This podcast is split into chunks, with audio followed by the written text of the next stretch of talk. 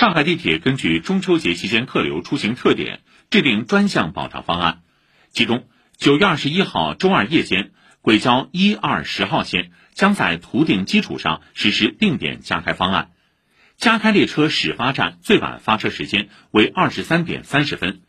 列车开行途中仅部分站点停靠。定点加开列车途经换乘站均不可换乘。